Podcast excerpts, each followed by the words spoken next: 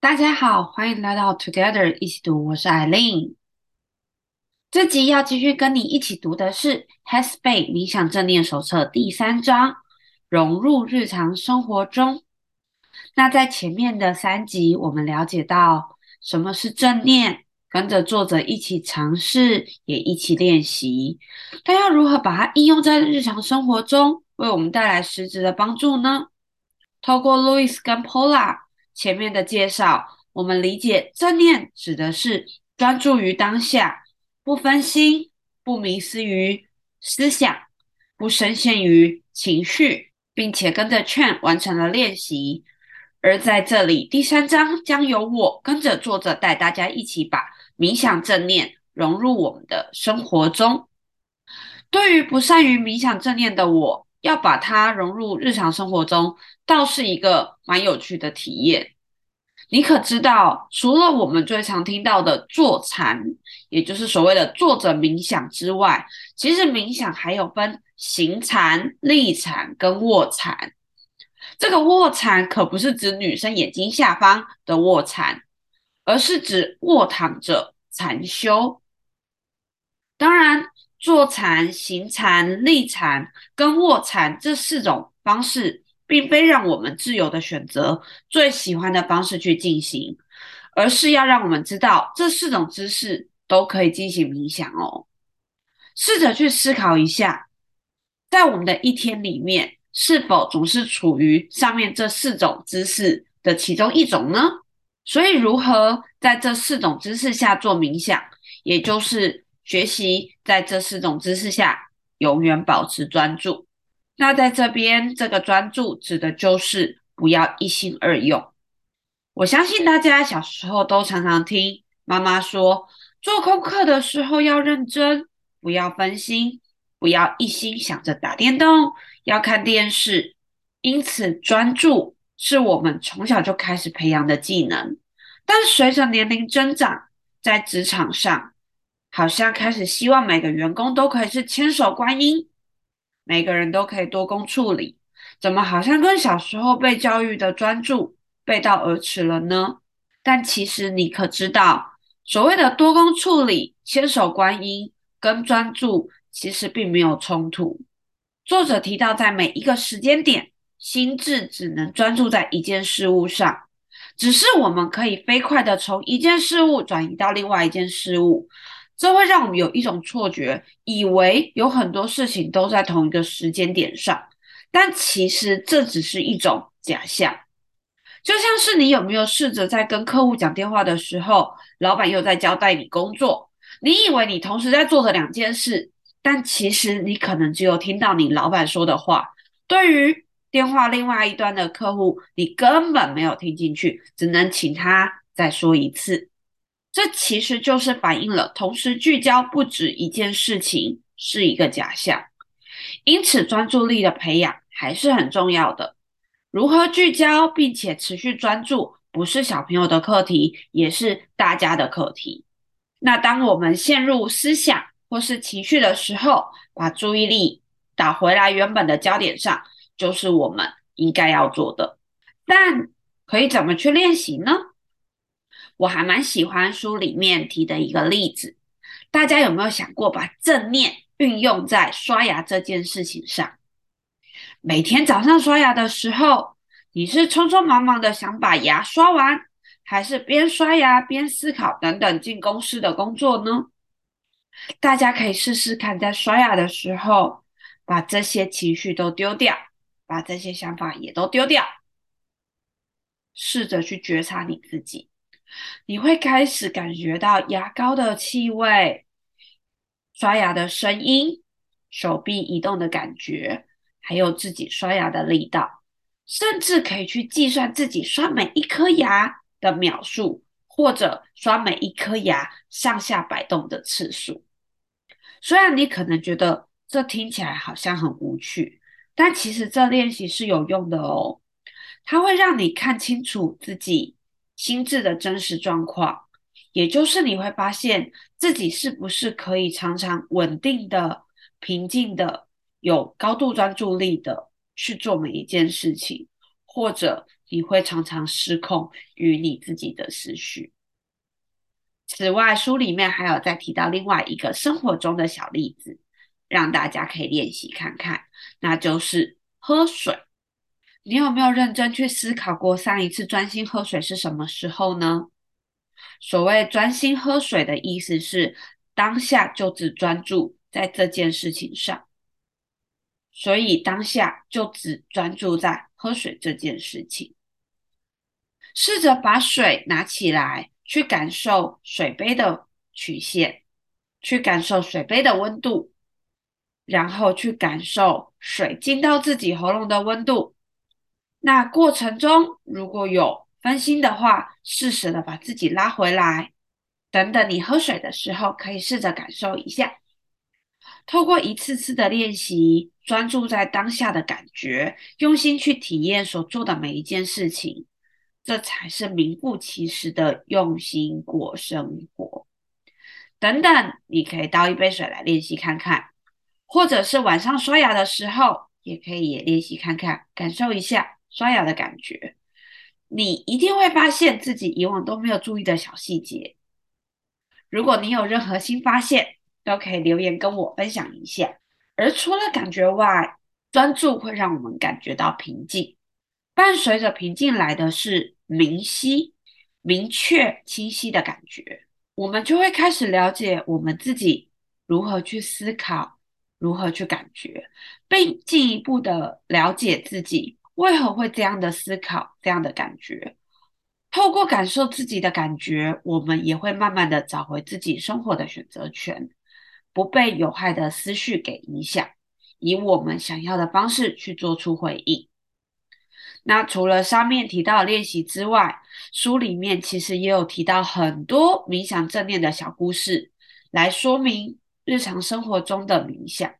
那因为故事真的太多了。我就截取两个我觉得很值得跟你分享的故事说给你听。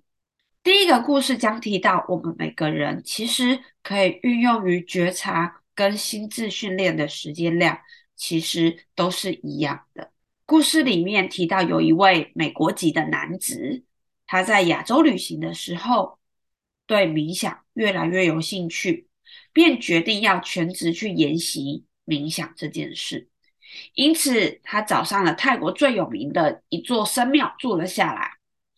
在这间庙里，每天有八个小时在冥想修炼。但他无意间却听到路过的旅人说，缅甸的一个僧庙里面，正规的冥想修炼课每天有十八个小时。他觉得，既然花那么多的时间在修炼，他一定会更快的达到他的目标。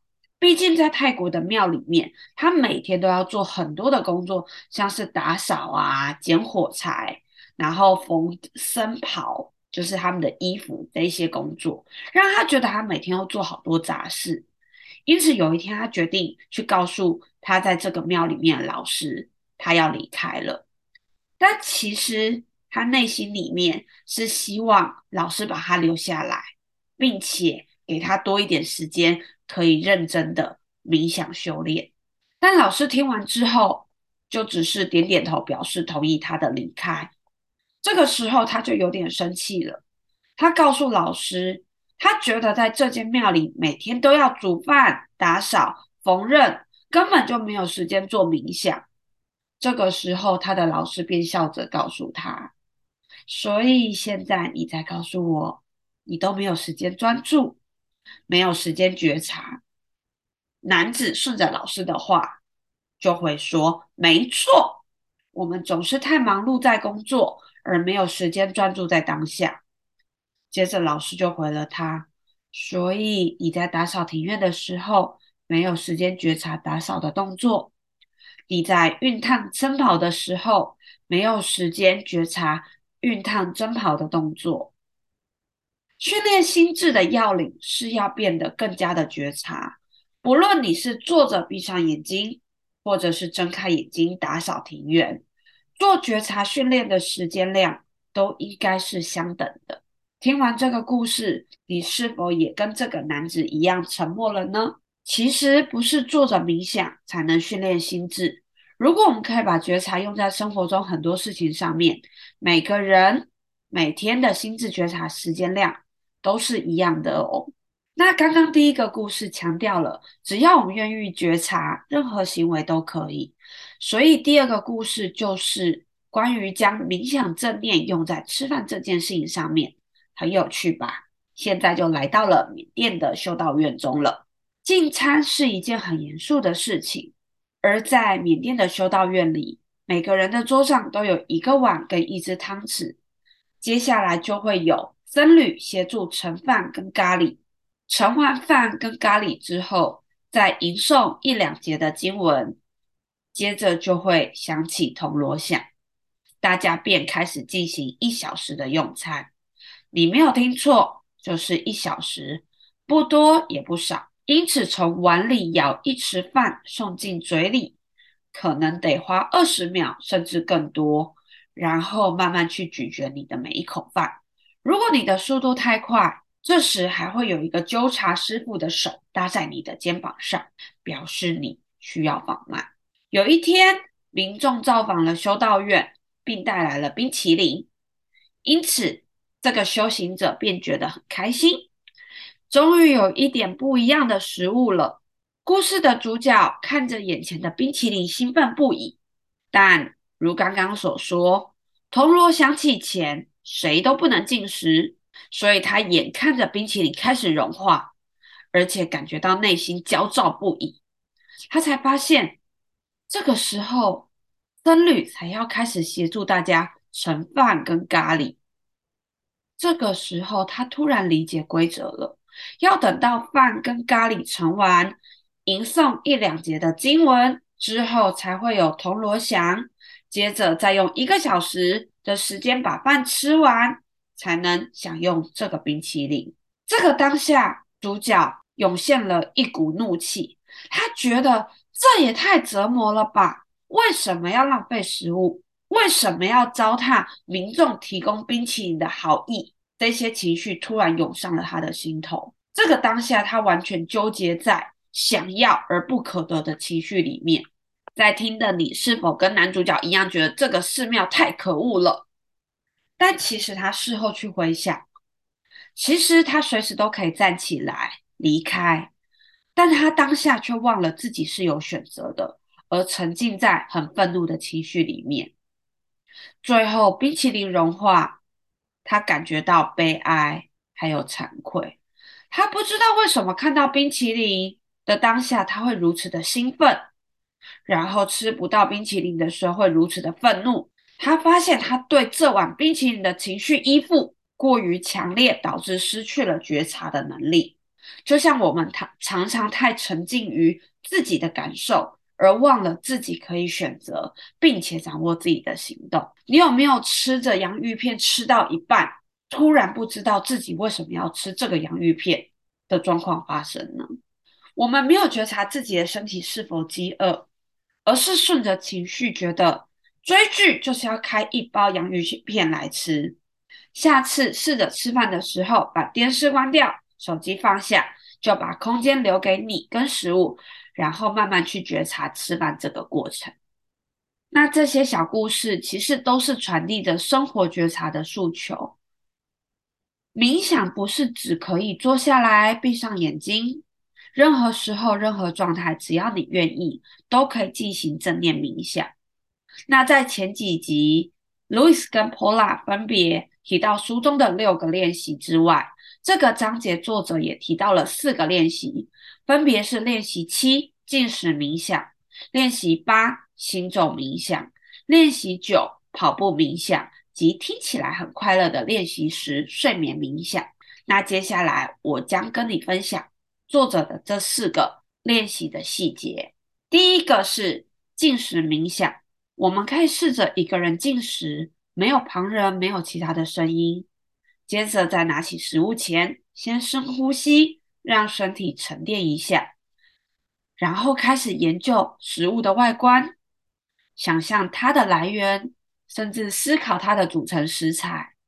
然后，当你准备进食的时候，试着用嗅觉感受一下食物，然后是味觉的感受。接下来就是心灵的感受，试着去想一下这个食物是否美味，你的心灵是否感到满足。在最后快吃完的时候，再注意一下自己对于即将完食的食物，是感觉有点失望，还是松了一口气呢？接下来再去感觉进食前身体的感觉，跟进食完身体的感觉。随着练习次数的增加，对于周边事物的感受度也会增加，而我们的心智也会体验更大的自在的感受。那第二个练习就是行走冥想。当你开始行走的时候，可以试着去注意你的身体感觉，这个时候是紧绷还是放松？而当你跨出第一步的时候，去注意自己的姿势跟自己的一举一动，接着开始注意。你现在眼前看到的周遭的景象，不用去思考你看到了什么，就是认真的去看。接着再把你的听觉打开，试着去感受你听到的声音，可能是鸟叫，可能是交通工具启动的声音，也有可能是路人的言谈。接下来把你的嗅觉也打开，去感受你闻到的味道。